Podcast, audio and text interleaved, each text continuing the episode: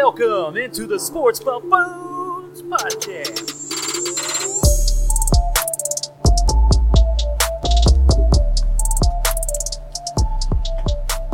Welcome back in, ladies and gentlemen, boys and girls out there, back into the Sports Buffoons clan in our brand new studio once again. Uh, happy to be here once again in Lenexa, Kansas.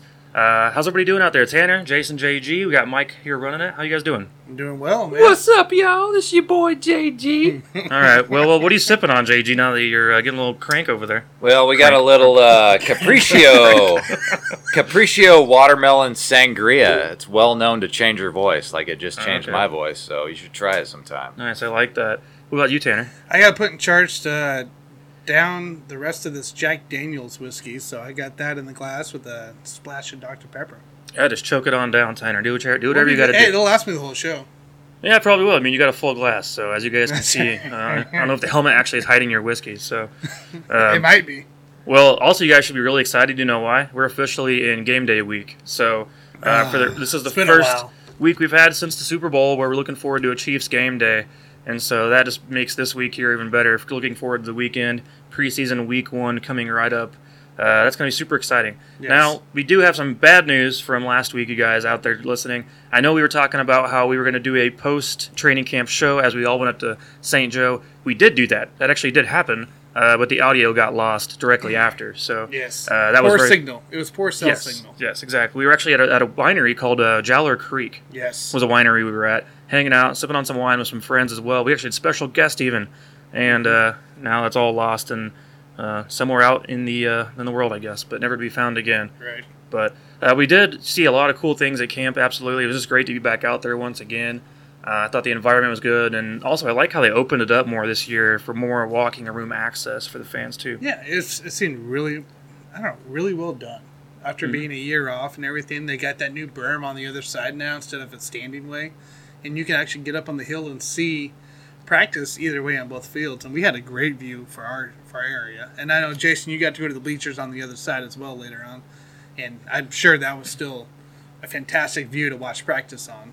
Yeah, it was a beautiful day because a lot of times you go to Chiefs camp and it's just hot as hell and you can't even breathe out there. But it was a lot of clouds that day, and so it was a beautiful day to watch Chiefs camp for sure. Yeah, so that day, I know we did we did talk about it in our uh, show that will never be found again. But what guys stood out to you, just for the audience out there that never did get a, get a chance to hear all that?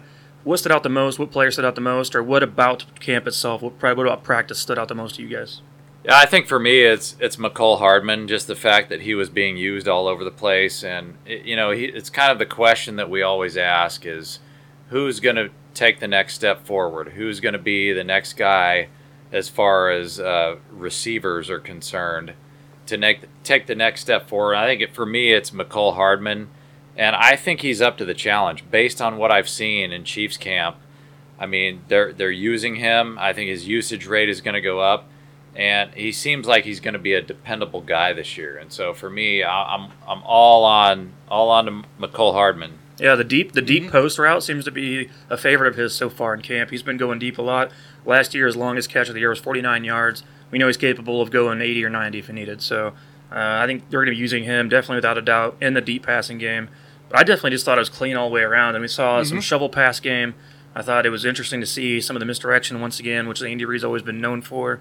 So overall, just a clean practice. Like this team looks like a Super Bowl team, how that should be ran. Uh, so they just looked really good altogether. Um, I know a couple plays that stood out in particular. We, we got a few on TikTok actually. Uh, now that we're on there for the Sports Buffoons channel, so Tanner got that uh, set up for us. So uh, those of you out there that want to give us a follow, do that, and we put up as much uh, footage and audio as we can as time goes on. But yeah, I think uh, Noah Gray stood out to me. I thought he looked good, and Noah Gray looked I think he's going to be active and a part of the team without a doubt uh, immediately. Uh, but otherwise, I mean, you had your normal superstars or Kelce and Tyreek was beating everybody on the field, so that was the main thing. That's, that's kind of the crazy part. Still seeing the, the athletic ability by Kelce uh, going against some of these new defenders and how much he stands out from uh, from like a Noah Gray or a even uh, Blake Bell. Like just the difference in athletic level of those tight ends right now, and or the Fortson, right? Jody Fortson. So I don't know. It's just amazing to me. Um, I agree with Jason though. Mikkel did stand out. The, it was the workload is what got me. the workload. He was out there not only doing working with the offense, the first team, the second team offense, but he was also out there returning punts, guys. So the guy's not losing his special teams job by any means, from what it looks like, and that's kind of what I expected. Uh, maybe uh, Powell to step into as he comes in as a rookie, but apparently not. Apparently it's going to be a Miko Hardman show, kind of like it was the Tyreek show a couple years ago. Yeah, I know what you mean, and but I think one of the things about Hardman is going to be that he is versatile on the field, absolutely, but also I think this offense is going to be dictated towards whoever's on the field is for the certain type of play call that's coming in too. So Hardman's not going to be on the field for every play like you know you'd assume Tyreek would be. Uh, they might bring in some packages where you see some Pringle out there. Um, you're going to see different guys go out in the field. They're maybe bigger bodied. Cornell Powell could end up getting involved in the offense for some of the running game, just to have those bigger bodied guys as blockers. Whereas your Miko Hardmans of the world aren't exactly going to be out there on toss sweeps Correct. to his size. You're not going to really going to want that anyways. No. Um, now, Tanner, one guy that stood out to you quite a bit. I'm kind of curious of your input and thought is uh, Devon Key from Western Kentucky, undrafted free agent rookie. Um, he is getting a lot of uh, praise right now from the staff and from coaches, and uh, the fans are starting to take notice too. Um, really good athlete, obviously. Bigger bodied guy. I think he's like six foot tall, 200, a little over 200 pounds.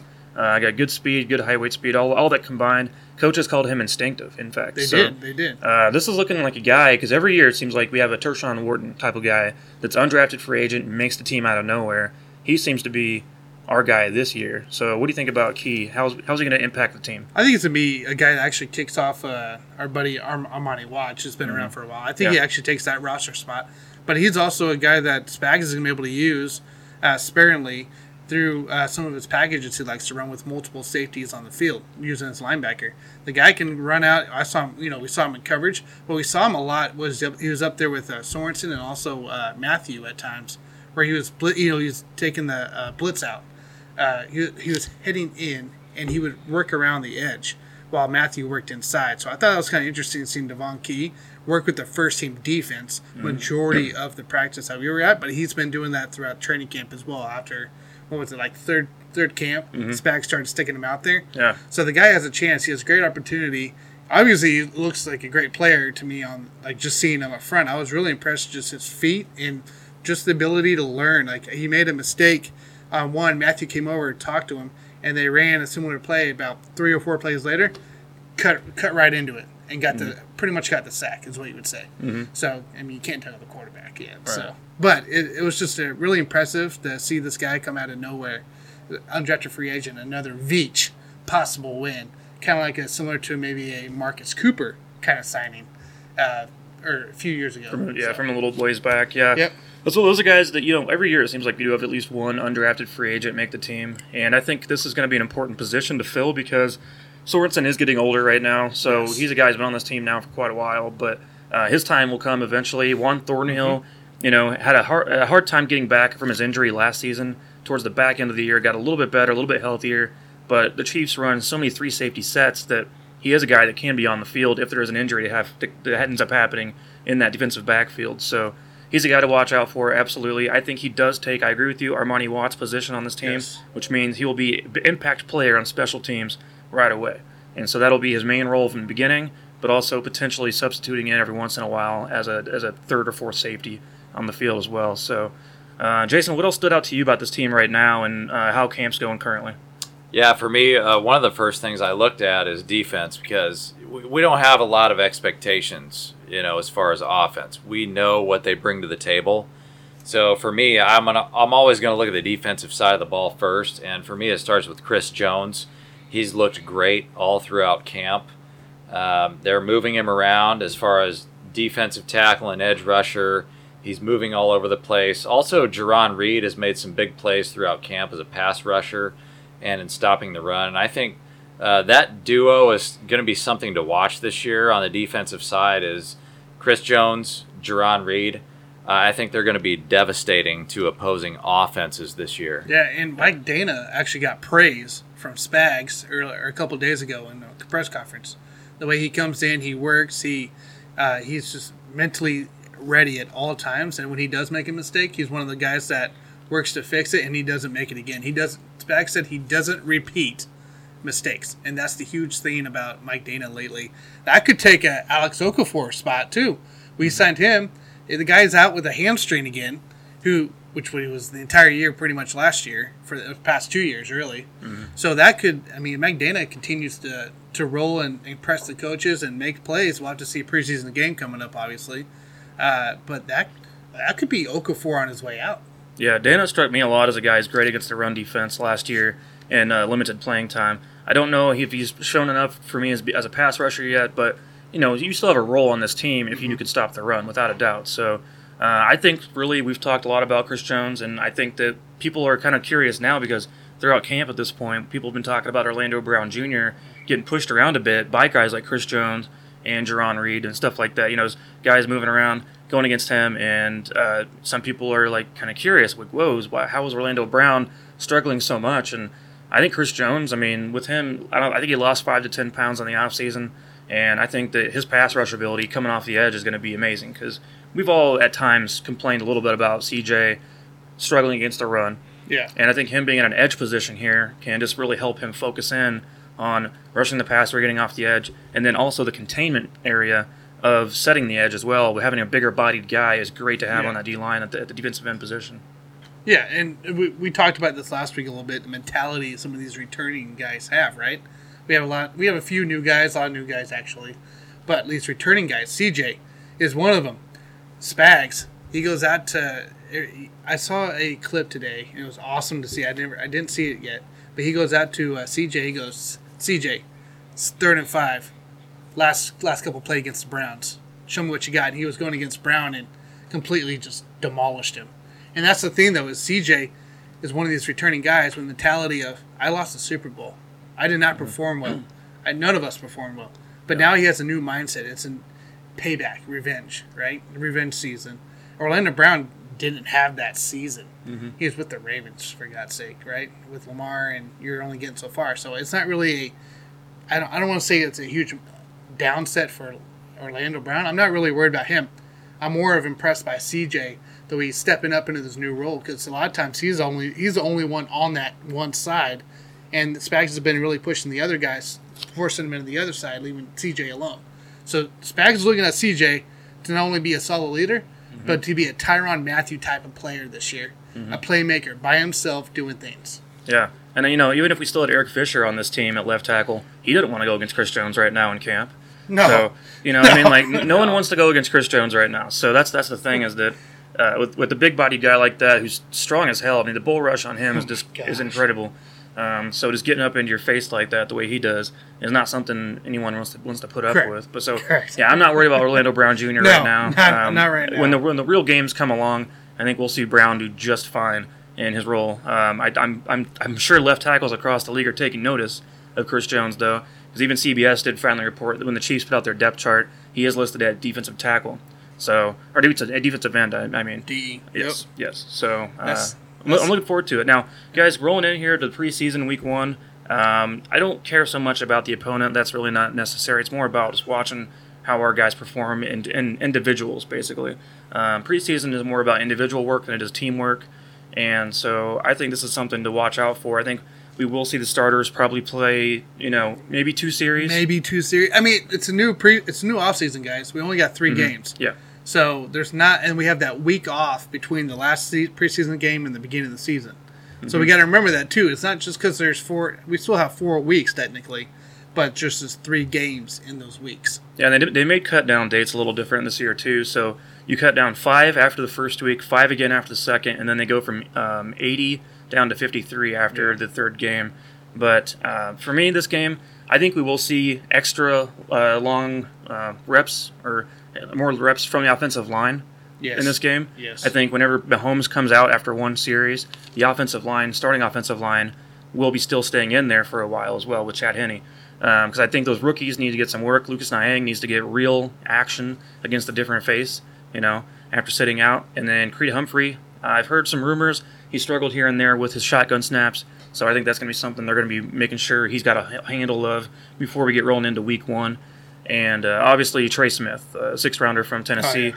I mean, I've heard nothing but good things about him throughout camp, and the team loves him. Like the guy's just mauling everybody, so I think they might have a steal on their hands with Trey Smith. But I think we're all really excited to watch how the offensive line performs, especially in the run game, uh, because we have had traditionally a weak offensive line in the run game in Andy And- Reid's history. So we do need Trey Smith to have a strong game because we lost uh, Laurent du- Duvenard Yeah. Tardif, the Canadian doctor with a broken hand out. four Wait, to how did weeks. how did you pronounce that name?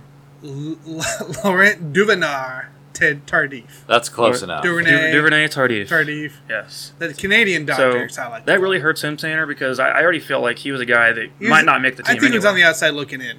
right So- now. but we also have Mike Remmers on the offensive line, also Mm-hmm. out with a back injury. Most likely, he will not play in this game as well. Yeah. So that's what I mean. You're gonna have extra long time with the young guys in this game. So Yeah. that'll be great to look forward to, and obviously see you know Clyde Edwards Helaire for probably a series or 2 Mm-hmm. and then uh, see Jerick McKinnon probably for most of the game in the back half of the game. Um, so I think the Chiefs are just going to want to see the young guys and what they have. I mean, we're going to see like the guy we just talked about, Devon Key, Yeah. is going to play, probably play over half the game. Kando, Yeah, Joshua Kaindoh Yep. is going to be playing a ton of snaps. So Mike Dan is going to play a ton of snaps. Bolton. and Nick Bolton should be playing, and I would assume at least the first quarter, maybe more. Because Willie Gay is still on uh, concussion protocol. Yeah, so that's that's going to be unfortunate if he does not get playing time because Willie Gay is also one who does need playing time. Correct. And so it'll, it'll miss having him out there. But um, so, anyways, you guys, who are you looking forward to the most besides offensive line watching this Week One preseason game? Yeah, week one, I'm with you. Uh, I'm looking at Creed Humphrey. You know, I, I think he's going to be a monster. Six foot five, 312 pounds. Uh, I'm looking to see what he can do. But also, a big player for me is going to be Noah Gray. And I want to see how many dual tight end sets they're going to run with him and Kelce, uh, especially in that third preseason game, because that's that's kind of the one where we look at the starters and what what we have to look forward to as far as the first regular season game. So Well, they could do that still with Bell, but just pretend like it's Kelce. They I mean, could. It's, it's about alignments. Yeah. yeah, so that's that's that's what I'm most interested in. Is I want to see how Noah Gray is going to be implemented into the first string offense. Absolutely. I think he could be actually a superstar of the game. Absolutely, because Yeah. he should get a lot of playing time. He should. Uh, so my side's on the actual wide receiving core. Cornell Powell. That's who I'm looking forward to seeing seeing perform. Uh, Antonio Callaway does have a bum bruise. Most likely he he may sit this one out. His potential. He is questionable right now. Uh, but I think Cornell Powell, just his size, his ability. Uh, Bieniemy was very confident with him of learning, of gaining the trust with the quarterback. Still, he's he still has a lot of room to work with his uh, playmaking ability. But I anticipate to see some potential big plays with Powell uh, heading down the sideline as well. Kind of similar to what we saw uh, with uh, Pringle couple of years ago when he was on the off season. We saw some big player uh, plays from him. So I'm hoping to see something similar with Powell as he starts feeling more comfortable within this offense. Yeah, and Pringle's got a lot to show too because he's a guy that you know he'll make this team, but he also has he's he's had a not as much room to work with in the offense uh, over the last two years either. So he's a guy that deserves more playing time, I believe, because we've seen him step up. He even had a 100 yard game at one point in his career with Patrick Mahomes. Whenever the I think Watkins was out, Tyreek was out, Yeah. and Pringle ended up going in there and having a great game with Mahomes. The Chiefs did lose that game actually to the Colts in that game. Um, but Yep. I think he's a guy who's proven himself to where he's it when he is on the field. He has put up quality numbers and uh, done a good job overall. So, yeah, I agree with Por- uh, Cornell Powell. I've heard some rumors. Uh, I heard a guy on the radio actually speaking today about how he looks a little bit lost out there as far as getting a grasp of the Andy Reid offense, uh, and that's normal. That's that's very natural. This isn't an offense, you know, that's that's super simple to learn as a quarterback or a receiver. No, when Clyde said it was easy last year, Well- guys, it this was a almost a similar type of offense that he worked with in LSU, in a way. And I mean, when you also have a guy you're working directly behind with Patrick Mahomes, and you had uh, Darrel Williams who'd been in the system for a, a year or so, like yeah, you got multiple guys to help you out. Powell, uh, I think he's just trying to figure it all out between the Clemson offense and Chiefs Chiefs offense. And it's hard to compare those two positions too, because Yeah. as a running back for Clyde Edwards-Helaire, it probably is a lot easier. I mean, like like I've always said about running backs, that's a more instinctive position than learning a wide re- how to be a wide receiver. That does take time, and then you know as far as like the depth in your in your steps and everything like that. I mean, it's going to be different than what he might have learned at Clemson. So.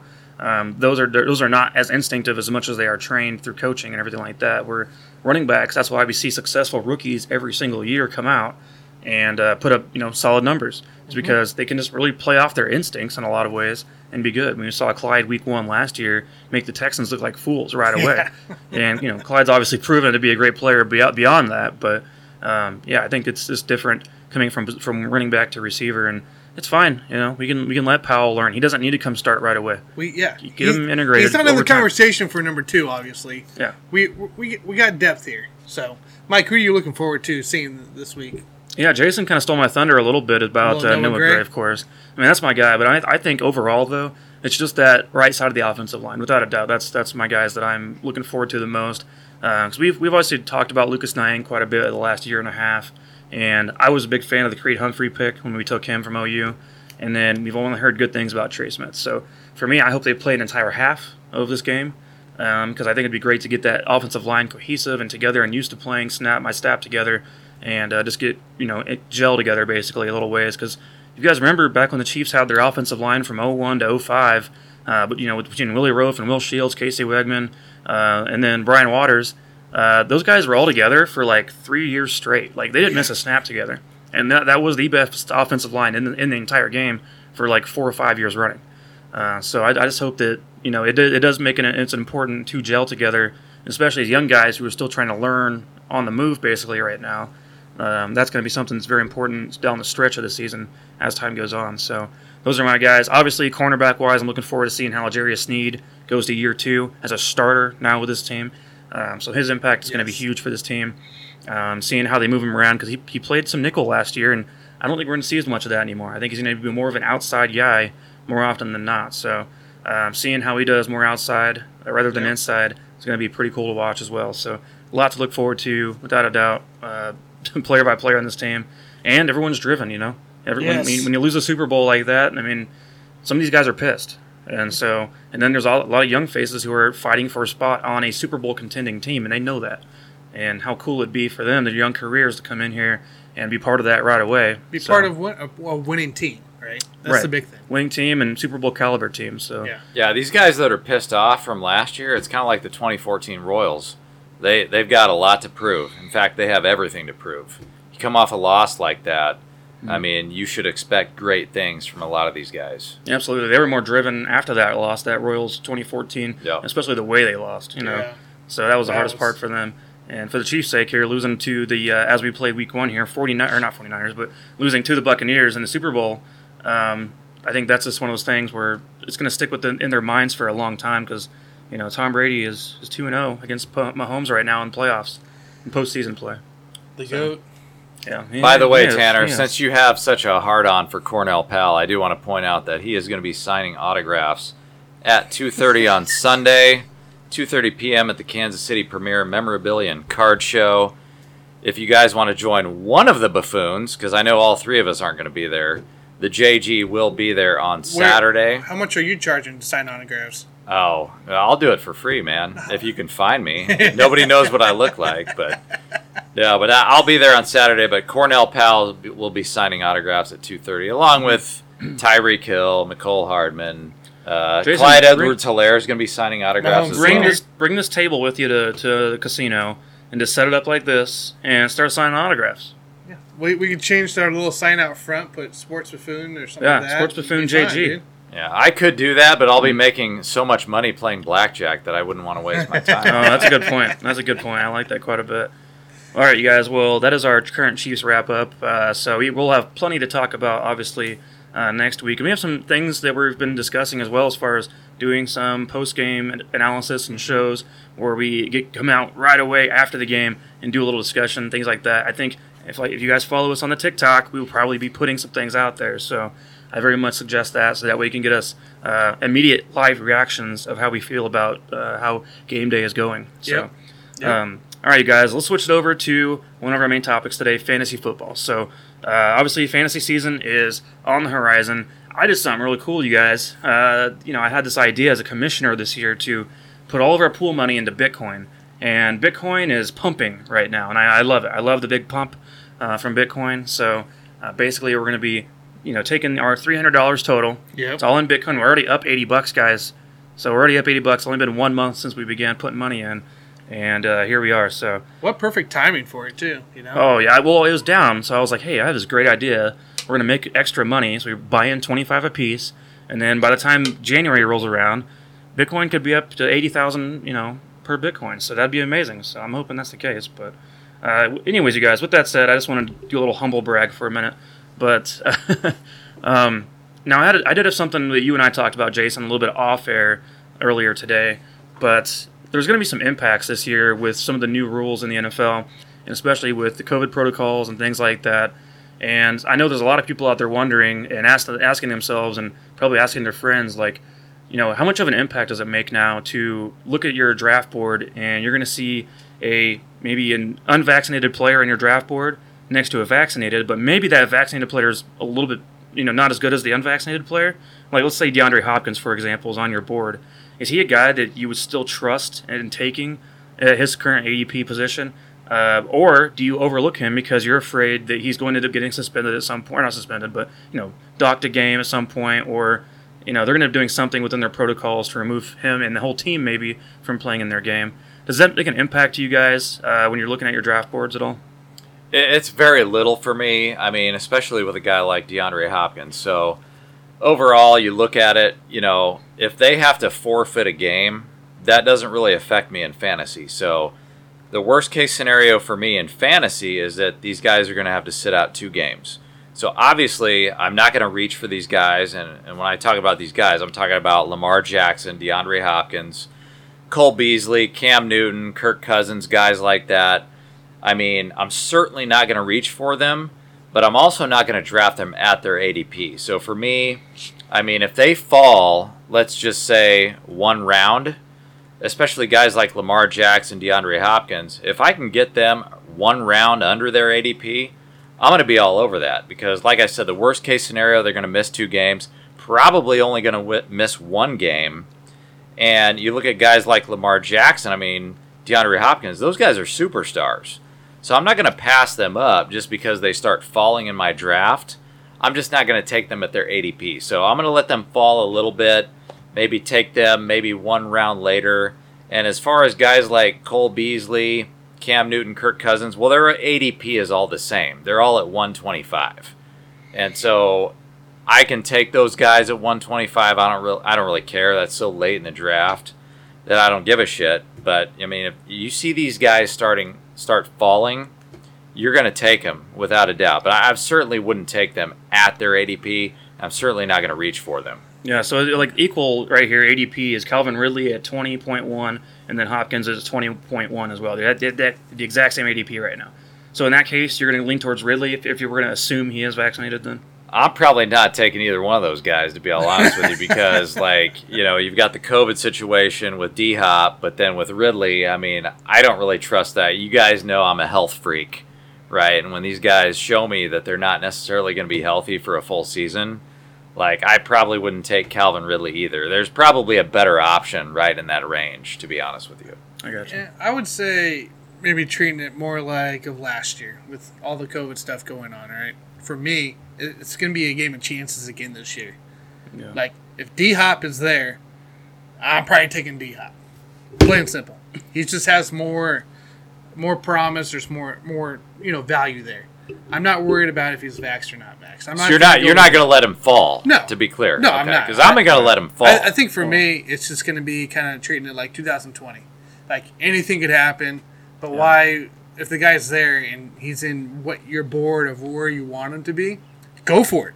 There's no sense of it. There's, I mean, if you see a better player that might have, you know, you're bouncing in between, maybe draft the other guy. But at the same time, it's a game of chance, guys. It's just like fantasy here. Like we're talking Yeah. fantasy football, it's always a game of chance. We treat it like 2020. Go draft the guy. There's yeah, no sense. And specifically with D Hop, I mean, I'm not saying you have to wait a full round. I mean, if he drops like eight to ten picks below his ADP, I mean, I have no problem Oh, drafting Yeah. him. I mean, but I'm just saying, I'm, I'm not gonna I'm not gonna reach for a guy like that because we don't know what's gonna happen with these COVID rules. Yeah. Yeah, and the NFL is, you know, kind of out to get them. I mean, we've seen that throughout the rules. They're making it as hard as possible on these guys. So that's something to take in consideration as time unfolds. But I'm, I'm, I'm with you on that, Tanner, where it's a thing where anything could happen. It's it's not worth worrying about what if, what if when it comes to this whole thing No. because we just don't know. I mean, this guy could play 16 games, not have one issue, no big deal. You, you know, it's fine. And then again, you could draft Ridley, and Ridley's injured by week three. Yeah. And so it's like you know he could you know I mean don't don't give up on a guy just because they're uh, you know unvaccinated or it's publicly been put out there at this point. Yeah, you definitely don't want to give up on them, but at the same time, you want to go into your draft with the expectation that they might fall. They have a higher level of Correct. Yeah. potential. The fact that they might They- fall. they- so. they Good, might good fall. value then. Yeah. I mean, you don't want to reach for anything, Sure. but Yeah. it- you that's gotta be general you gotta be ready to grab them if it's not in your normal strategy if they start falling. Correct. But then again, there's also guys, a lot of players out there that we don't know.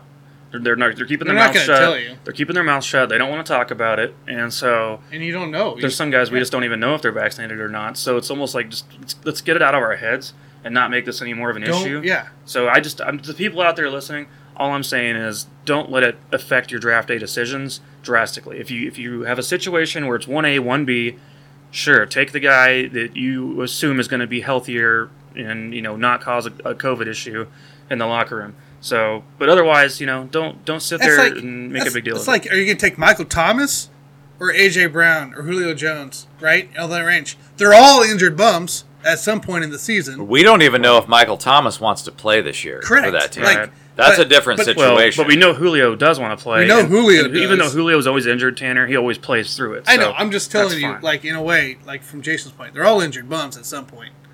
So, like, well, Sammy Watkins, Well, to be fair, I looked it up on the Sports Injury Predictor today. yeah, You guys think I'm joking around? The that website has him at a 90% chance of getting injured this year. So you, got, do you guys think the reptilian lizard of Sammy Watkins is vaccinated? Mm, I don't really care. I'm not going to draft him anyway because No he has a 90% chance of getting injured. Right, exactly. Yeah, we, we already know that's going to happen at some point. So, and he actually made a little comment about the Ravens and like how the, how explosive their receivers are and this and that. And he said some kind something about the Chiefs recently too. Well, he, And- so his comment was quickly. It was just about him saying, "Hey, I can get more targets here. I, I don't have to be. Right. I don't have to be But- the distraction to Tyreek Hill." Also, if you're on the field, you get more targets too. So Exactly. Like, you, you got to be on the field, field, more to get targets. so that's all So- it was. It was nothing major. It wasn't like a cheap shot. All right, so it sounds like we're pretty much all in agreement on how you should be looking at your draft day approach for the vaccinated versus unvaccinated players.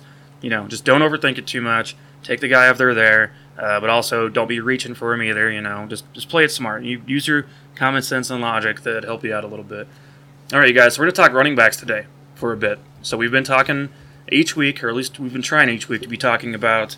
Uh, we did tight ends, we've done quarterbacks, we did wide receivers, and now we're to the running backs, which is, you know, in some cases, essentially the most important position to take um, because they're very difficult to find. So we got a few hidden gems in our list here. Last year we drew cards. Today we were drawing names out of a hat.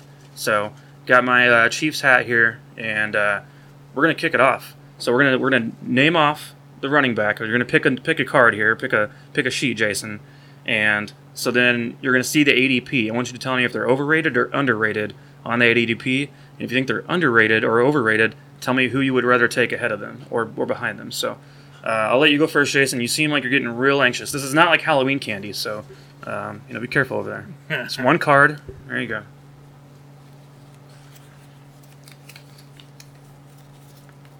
Gosh, I can't even read your damn writing. We, do, uh, can we do the damn cards next time? What the heck? Okay, we got Miles Sanders of the Eagles, thirty-six point four. So I'm gonna go with overrated on him because I've heard reports out of camp that he is evenly split, evenly split between him and Boston, Boston Scott.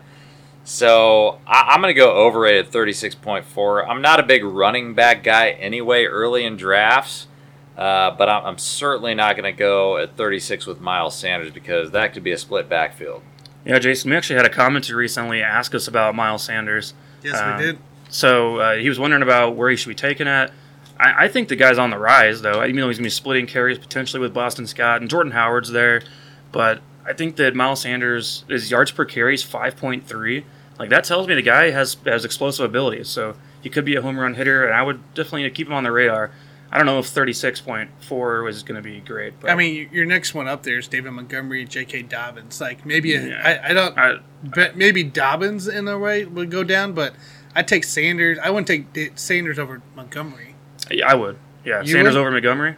David over David Montgomery. Yeah, Yeah, I would. I would take Sanders All over. Montgomery. Well, I've, I'll al- I've also heard reports that the organization doesn't trust him to stay healthy based on his injury history. So that's why they're trying to get Boston Scott more carries. So gotcha. not taking him at 36. There's no way.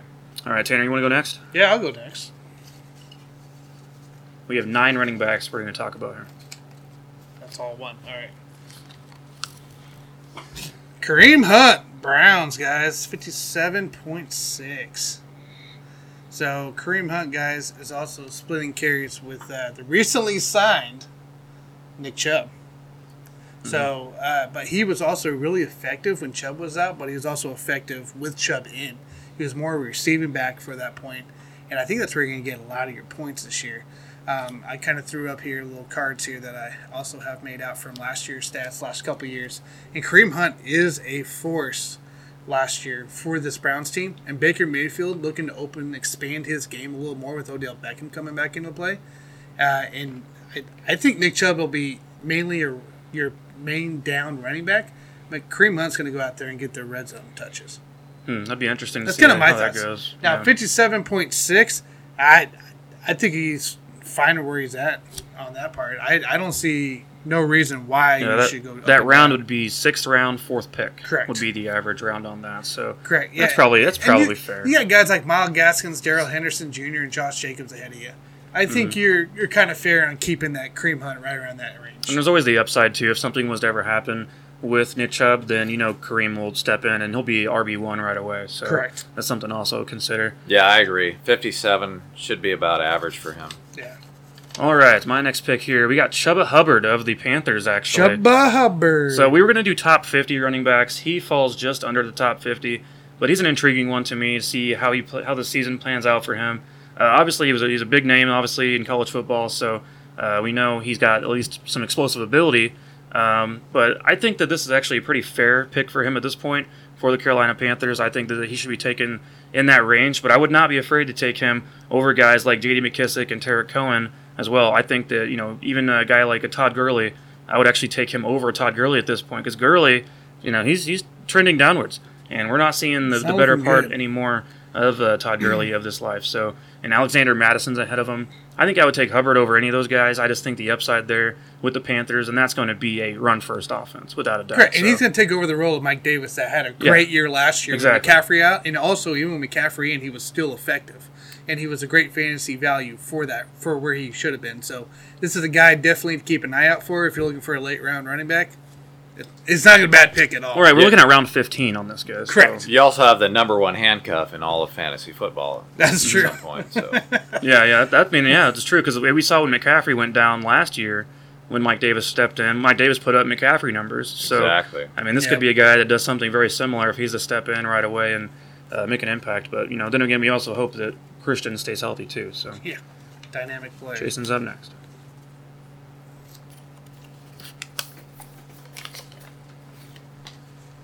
All right. We've got Najee Harris of the Steelers. so his Harris. ADP is 21.0.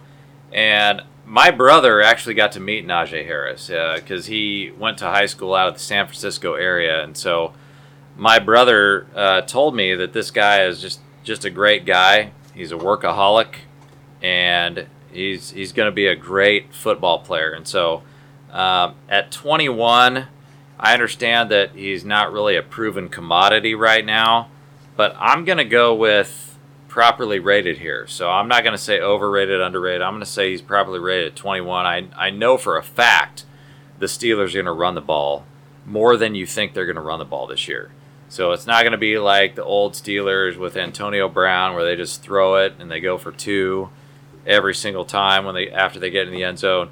So it's going to be a run first offense, and so I love Najee Harris. I think he's properly rated at 21. Yeah, I, rated. Hmm. I like it too. I mean, he's going to be used a lot this year. So Do you, you guys really think he'll be that effective though to be that high in as a rookie? I think volume, volume wise, I think he's just going to be kind of force fed up there. And Steelers have done nothing but praise him. And then we saw him a little bit in preseason week one of the Hall of Fame game. Um, so we just see him. I think. Yeah, I think how many carries did he get? Seven carries. I think. Tanner? had seven So- carries. Yeah, he got in there quite a bit to begin with. So I think he's going to be good. to definitely watch out for. So Interesting, interesting one. All right, let's see here what we got today. Leonard Fournette, guys, with the Bucs, eighty-six and a. Is that right? Eighty-six and a half. yeah, eighty six point five. Man, that's a high one. This is guy is actually at the top of the depth chart currently uh, for the Bucs, and that's kind of interesting part of why he's so high. Uh, if you look at uh, or guys kind of around him right now, you got uh, Javonte Williams with Denver. Ronald Jones is actually ahead of him as well, and James Robinson are all up ahead of him. Uh, but then you got Damien Harris from New England, um, Mostert for San Francisco, and Melvin Gordon the third for Denver as well. So I don't know. Well, him and Ronald Jones are basically together right there. They're yeah, the same spot. I mean, they're going to split. I think for sure again this year. It's going to be kind of a repeat. Uh, I PPR wise though, if we're going to talk PPR, I I'd say he's probably right where you want him to be because he's going to be right in that range. I'd take Ronald Jones over him for sure. As far as far as that, I think Ronald Jones will have more upside of getting uh, you know additional yards, additional catch, receiving yards as well. Then Leonard Fournette's going to be kind of your pound back again, where you're just going to pound him into the end zone every time or first down. I thought I thought in the postseason last year he looked great. he did. I mean, Fournette looked like how Fournette should be looking last year in his the first postseason. first so- couple years of Jacksonville kind of the style. But, Yeah. But I think I don't know. I just think the gameplay will kind of be similar to last year, where you have Ronald Jones taking a lot of the receiving snaps and also maybe you know the starting job in the end.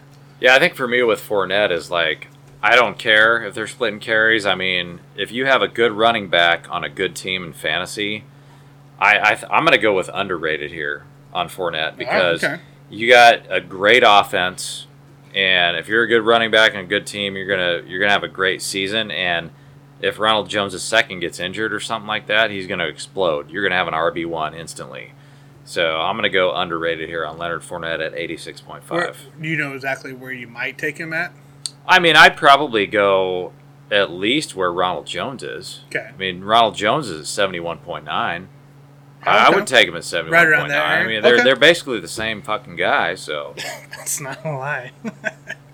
All right, guys, I just drew my pick here, and I've got Ezekiel Elliott coming in at 7 ADP on this list. So he is sandwiched in between Jonathan Taylor and Nick Chubb. So uh, I think, without a doubt, for me, Ezekiel Elliott's going to break out once again this year. He's going to make up for some of the lackluster performances he's had here recently, and I like he's down. He's down at least 10 pounds uh, from his, his last playing weight was 228 now to 218.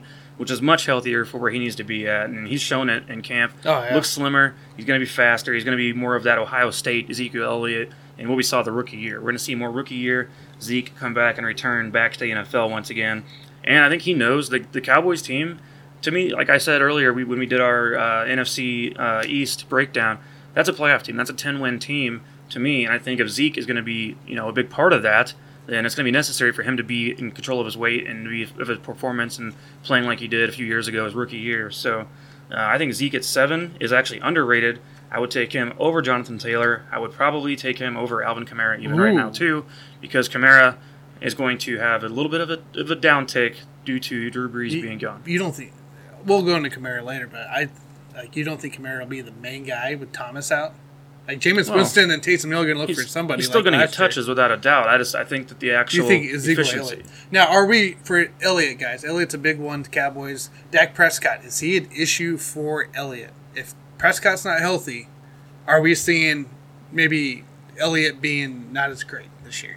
I don't think it's going to make an impact at all on Elliott with when it comes to the running game. The offensive line is still great. We already know that. So um, I don't think Dak is going to make an impact one way or the other on Zeke. Okay. And he might impact the motivation because Zeke is a guy who's, you know, like cryptocurrency, up and down on motivation. you never know what he's going to do each day with some of that. So um, It's like Dennis Rodman. I don't know if we go that far. maybe, not, maybe not that extreme, but you know, I, I don't think Zeke or not Zeke, but I don't think Dak has anything to do with Zeke's performance uh, this year. no, he doesn't. But I do think that Dak is for the most part healthy. I mean, I don't think he's going to have a career year. Uh, I think it's going to take him, you know, at least a, a few games to get back in the swing of things. I do think Zeke is properly rated here, though. Uh, the only guy that I would take ahead of Zeke is Saquon Barkley, just because just because of the upside. Really? upside. Yeah, I think yeah. Saquon Barkley. I mean, if he's healthy at this point, he's going to explode. Yeah, he just returned to much, practice. much better talent than Ezekiel Elliott. I mean, Man, especially catching the ball out of the backfield. So Yeah. All right, Jason, you're up next. Go ahead and take a pick.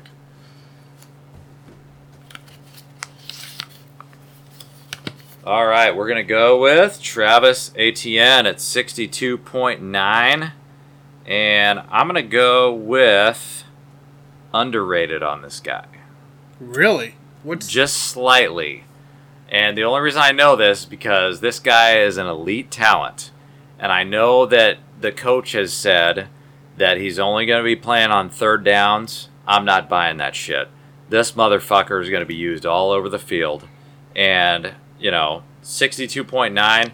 I think he has tremendous upside.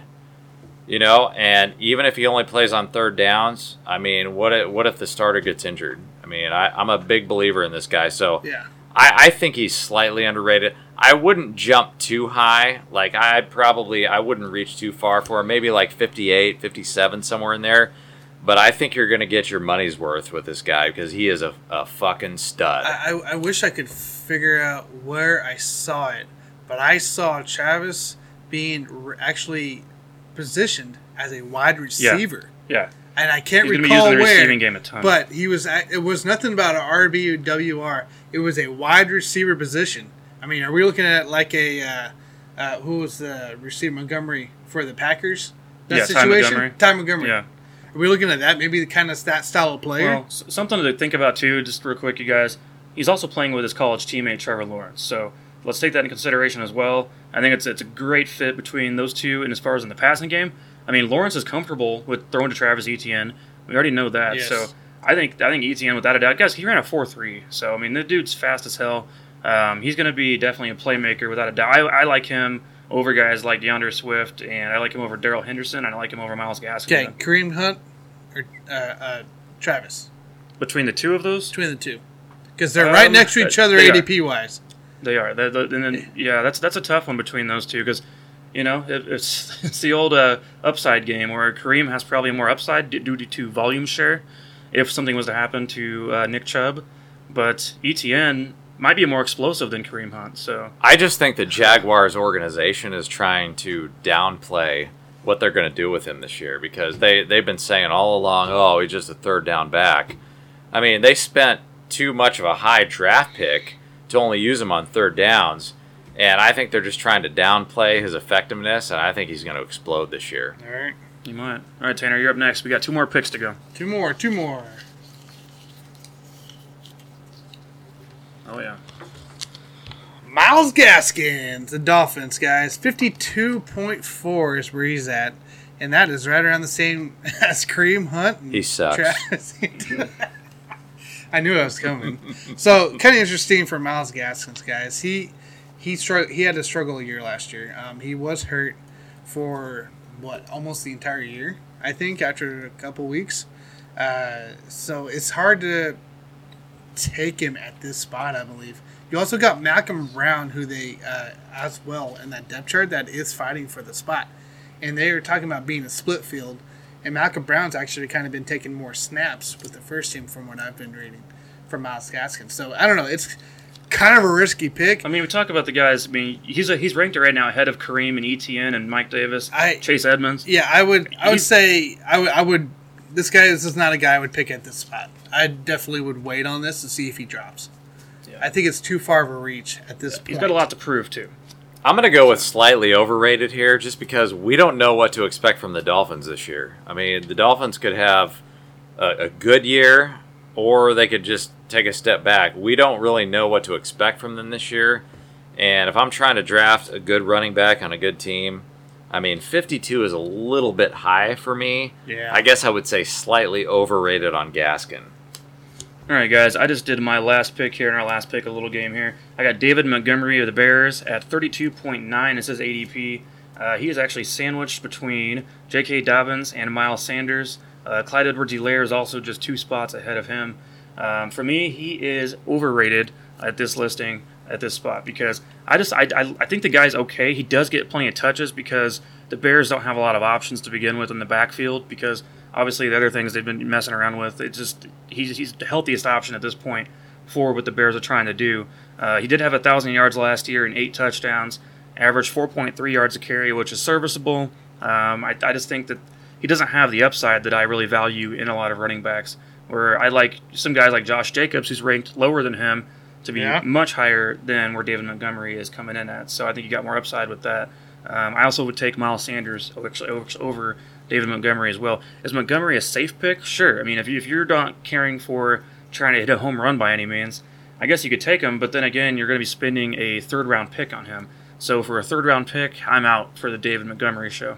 I would say it's a safe pick if you're just talking about volume, but it kind of goes back to what I said about Gaskin with the Dolphins. I mean, how good of a team do you really think the Bears are going to be? Okay. and our defense our defense is going to be king on David Montgomery, and if they are, I mean, I'm certainly not going to take So- use my 30 second pick to the- take him. The issue for you guys here is quarterback play. uh, I'm hearing right.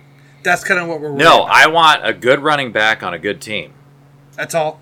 So if you have a good running back on a bad team, a la Barry Sanders, you know Tanner, my that's a bad example. My issue is but talent. I don't think David Montgomery is that talented. That's my issue with him. yeah, Not as talented as others, anyways, that are still on Okay. the board. So Okay. that's what it comes down to. He will get volume. He'll no, get he's got shares. plenty He'll- of volume. He might. He'll probably hit a thousand yards again on the ground and probably you know ten touchdowns.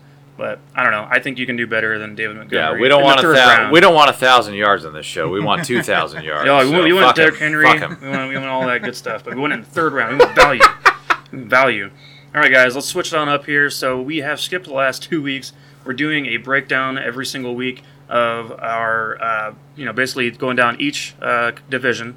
So we started off with the NFC East, then we moved on to the, the South and North, and I can't remember the order we went in, but now we are to the NFC West right now. So we're looking at the Arizona Cardinals, Seattle Seahawks, 49ers, and uh, the Rams as well. So let's kick it off right here. I want to talk about the Arizona Cardinals to begin with, and I think I love this team. I mean, I love the talent. I love that they got AJ Green on out there again now. So you know he's on he's on a new team for the first time in his career. And he's got a lot of talent with DeAndre Hopkins. Kirk, uh, Christian Kirk is also a good slot receiver um, in the backfield, working with Chase Edmonds and James Conner. So just amazing talent all the way across the board, and not to mention our guy Kyler Murray, quarterback, uh, Maxx Williams as tight end. So I, I love the talent they got. I think it's a fun team. They did add J.J. Watt as well in the offseason, so uh, Zaven Collins as well at linebacker. Um, so I just think that there's a lot to work with here. This is probably going to be, you know, going to be tough at the end of this season. I think this is without a doubt a playoff team. In fact, I'm going to say this is a NFC Championship contender without a doubt. But as long as these guys stay healthy, we already see JJ is on the pup list. I mean, he's already having injury issues, back issues. That's going to be a problem probably all year. So just keep that in mind. Uh, but Stephen, even even regardless of that, they have Corey Peters as well. So I mean, there's guys that can move around and, and they have depth at least within pretty much every part of their team. Um, so to me, without a doubt, Cardinals are probably going to win this division. In my You mind, you think they're the favorite? I think they're going to win this division, and I'm going to put them at 12 and five is their record in my book. What do you guys got? What you got, Jason? Uh, well, right now the Cardinals are plus 600 to win the division. So I think this is one of the. Obviously, we all know this is one of the best divisions in the NFL, if not the best. Uh, but the Cardinals plus 600. I actually do like the bet. Um, I'm going to say they're probably going to go 10 and 7. And I like the additions of JJ Watt. I don't really care about AJ Green. I was trying to look him up on Sports Predictor injury, uh, the same way that I did Sammy Watkins earlier, because I'm like, if Sammy Watkins is a 90% chance to get injured, AJ Green is like 89.5. Is that like right? one of the top things you look for at any team? Well, when you're dealing with fantasy, you want to know if your guy is going to get hurt, That's right? fair. That's fair. So I mean, I don't care about AJ Green. I mean, the the, the way I look at these guys, I, I love the addition of JJ Watt, but it's like, what are we looking at here? So, are, is this like the Atlanta Hawks of the NBA pre Trae Young, where this is this is the team where players go to die? I mean, I, I don't know. I mean, it's like they added Rodney Hudson to the offensive line. I like. That. I love that pick. Cliff Kingsbury. I mean, he's got a lot to prove in his fourth season. Um, Kyler Murray.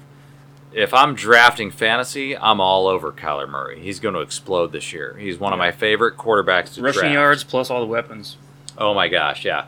And he he he improved his his QBR from the first year to the second year. So um, overall, Cardinals. I mean, I'm going to go with ten and seven. I just don't trust them yet. I think they're. I think the Rams are going to be a little bit better this year. Yeah, I, I'm almost pretty similar to yours as well. I think they're an 11 win team, right? So I'm going 11 6, just because they do have some tough games on the schedule, right? They open up with Tennessee and Minnesota right off the bat. And then, I mean, you got Green Bay midway through the season, a potential San Francisco team division that you're probably going to split with them. And then uh, going back to uh, Seattle. So they got some hard, they got some tough games on their schedule. Uh, but did we? Did Mike? I might have missed it. Did you touch on the running backs for these guys? I just I just mentioned Chase, Chase Edmonds? Chase Edmonds and James Conner. Guys, James Yeah. Conner and Ito Yeah. Smith from the Falcons is there. For Right. like, you got three guys with uh, starting uh, experience. And Edmonds is supposed to be the starter right now. Correct. But James Conner, we all know, can be a starter too. Yeah, we've seen that in Pittsburgh. So, like this this team, and like you said, I think they are a high favorite. I look at Isaiah Simmons to have a fanta- fantastic year and to become the superstar that he is supposed to become, mm-hmm. being a, like a versatile. It's going to be a fun team to watch. Oh man, I'm excited There's a lot of talent on that I do team. agree on them being the favorite. I would go at eleven and six though, just above Jason's ten and seven. And to my point earlier, I did look up the sports injury predictor on AJ Green.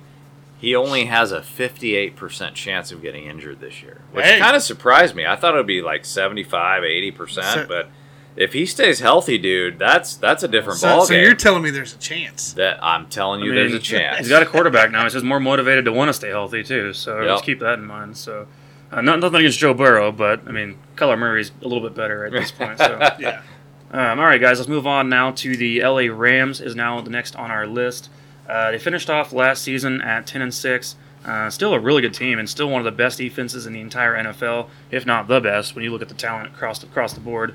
Uh, but offensively, they got rid of you know some dead weight with Jared Goff and added Matthew Stafford. I think this is a great move for the team. I think it's great for the Rams. They're gonna. I, I'm rooting for Matt Stafford to have a good year. So Oh, I'll say fine. that. I think we all kind of are. Now they've already had an injury uh, to the running back situation. So at this point, Darrell Henderson is their current starter, and we'll see how that unfolds. But this is going to be a pass-happy team right away because still working with Cooper Kupp, Van Jefferson, and Robert Woods, and DeSean Jackson is there as well. So still going to be a pass-happy team. So guys, think about fantasy quarterbacks. Stafford should be on your radar once again. So uh, take that into account. But really, it's that defense with obviously Aaron Donald and they got uh, Jalen Ramsey, Taylor Rapp back there at free safety. Uh, those are just some great, great players along the way, and the scheme itself is great. I mean, those guys get pressure every damn play. So uh, I like this team quite a bit. I think this is going to be an 11 win team, so 11 and 6 is my pick for the Rams. Yeah, so the Rams are the favorite right now at plus 180 to win the division. And they basically, we know they're going to have a top five defense.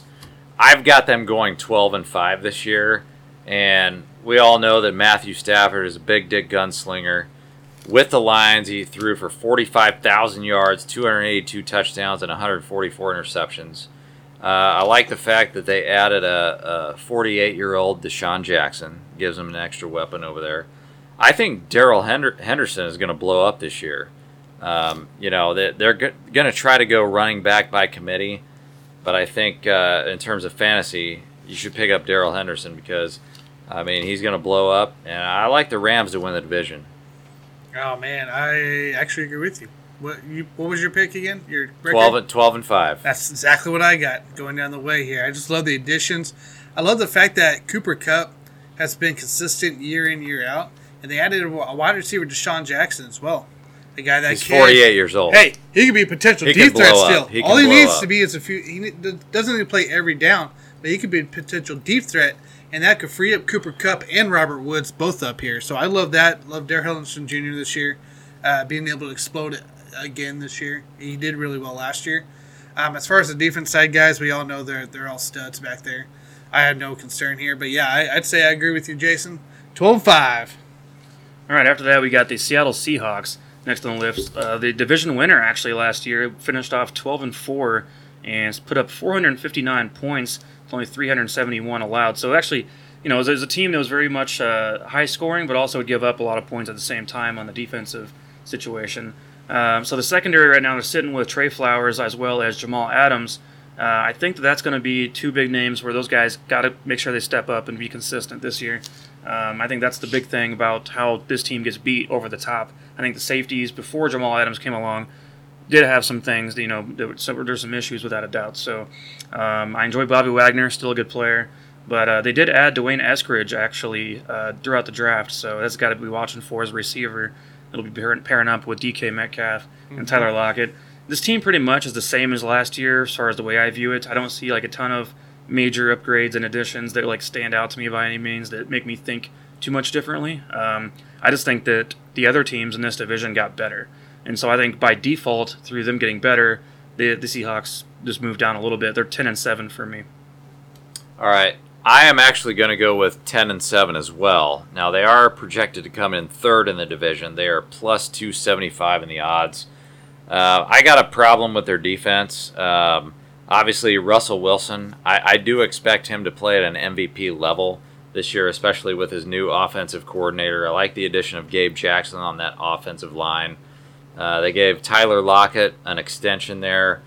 Um, I, I love the offense, but it, it's just like we know what they are, and for me, that's ten and seven. Yeah, I agree with both of you guys. Ten and seven. Uh, that offensive line is going to struggle to protect Russell Wilson in this division Again, again. Russell Wilson is going to be upset again, and it's going to be really unfortunate to see. We're, like we're talking about a Russell Wilson team, guys, being third in the division here, which is crazy. This to is a good division. That's what I mean. It's like a great by division. Default, if other teams And getting like better, this is well, still wild card potential here. Wild card potential going But in. he can Ten. put up the numbers He can. to to make a play for the But- MVP this year. But man, this is. Uh, it, I, I'm worried about the offensive line syncing up and protecting Russell Wilson again. I think I think all the teams in this division got better, but the Seahawks. I think the Seahawks stayed the same. Yeah, Everyone I, else improved, I, I pretty fully. I, I agree with you. I agree with you. All So, right, what's yeah. your what's your prediction Ten- for 10 the and season? seven. Ten and seven. We're all ten and Yeah, seven. we're all 10 We all 7. We're agree. ten and seven. Okay, sounds good to me then. All right, we got one more to wrap it up for the NFC West. Uh, we got the 49ers, uh, who struggled quite a bit last season with injuries, obviously from day one. Uh, preseason, they had tons of injuries. Nick Bosa was down right away. Quarterback situation was had problems, and uh, they're finally, you know, hopefully going to be healthy this time around, so where they are ready to roll coming week one. We get to see a little bit of Brandon Aiyuk as well as Deebo Samuel. Yeah. Uh, they did add, they stole Trent Williams from the Chiefs. The Chiefs wanted Trent Williams, if you guys remember. That's right. At one point in the offseason before they traded for Orlando Brown Jr. Uh, so Williams chose actually the 49ers over the Chiefs. Um, but I think, you know, the problem's going to be they drafted Trey Lance. That's great. But Jimmy Garoppolo's still there. And I just, I'm not a big believer in Jimmy Garoppolo at this point. I think he is what he is. He's, he's a guy compared to other quarterbacks that's just not going to ever do anything special, and especially with unproven receivers as well. So, I mean, they're working with Mohamed Sanu as their third receiver. At this point, it's it's just, it's not going to be real pretty. And I like I like Sanu, he's fine, but I just there's there's a lot of guys there that have a lot to be desired. Um, I do think that Raheem Mostert should put up good numbers He fantasy wise. Great numbers this year. Um, but really, it's going to be that defense that carries them for any of the wins that they do pick up because you're still working with Jimmy Ward, Jaquiski Tartt, Jason Verrett is there now. So take them into consideration as well as the return of Nick Bosa and Arik Armstead is going to be involved as well on the defensive line. So uh, I think this is the you know it's it's maybe an upgrade from last year, um, just based on addition because you got your health you got your injured guys back healthy now, and so for me this is going to be a seven and ten team.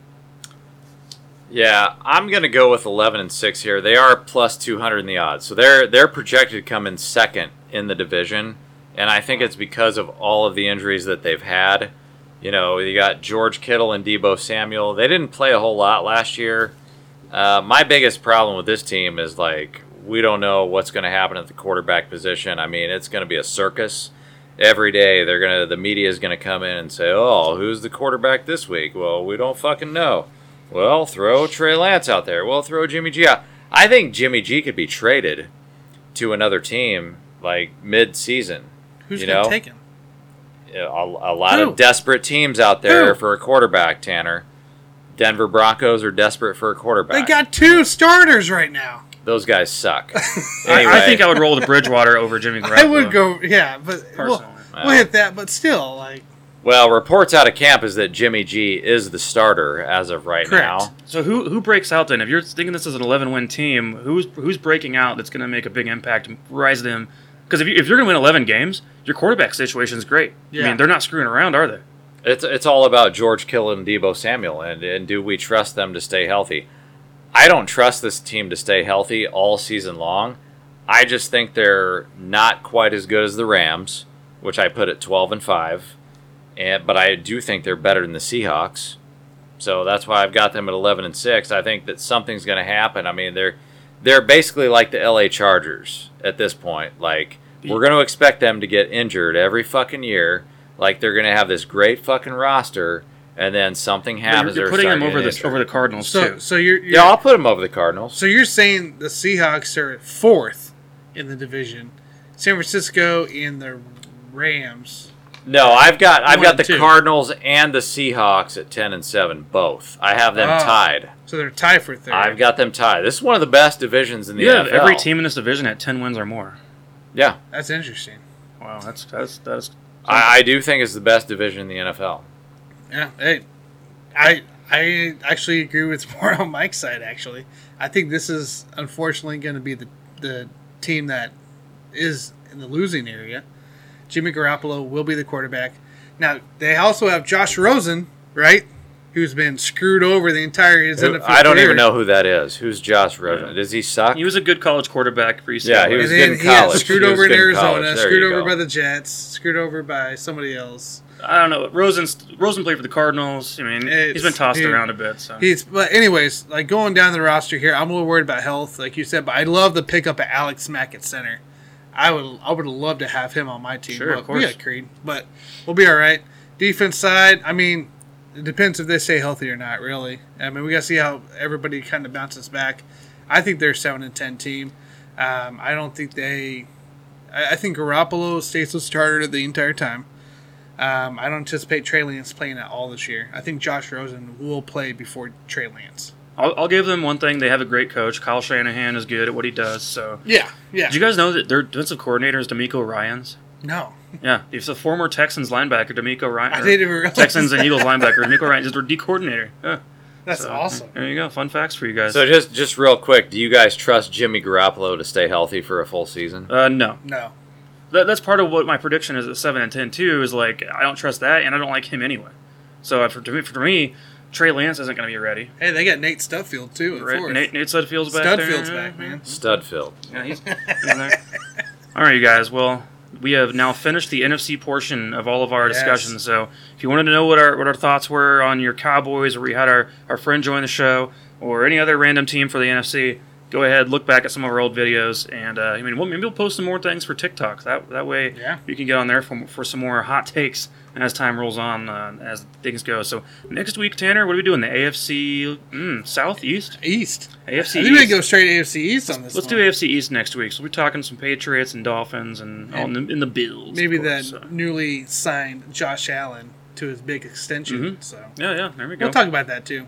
Yeah. Well, I'm looking forward to that quite a bit. Getting to the AFC th- side of things because we only got four weeks left, guys, before week one of the NFL season. Crazy. So, it's here, uh, guys. it is it is coming right up. So we'll finish up the day before kickoff on a Thursday, or on the- uh, before Thursday, I should say. Correct. Uh, all right, you guys. Well, uh, that wraps it up for our show today. So we will be back once again next Wednesday. Give us a follow and like on the YouTube. We'd appreciate it very, very much. As well as drop us any questions as well. We already did answer one question today about Miles Sanders that we got. So if you guys leave questions in the comments, uh, we will always answer them on the following show. So leave that out there as well. So any final thoughts, guys? Uh, hey, I just want to let them know, guys, we are on TikTok now. Sports Buffoons is, of course, the tag. Uh, come follow us. You'll probably see us in the if you follow sports on that category. So we are on there. We're also uh, on a few more social media sites as well. So always check us out, Sports Buffoons.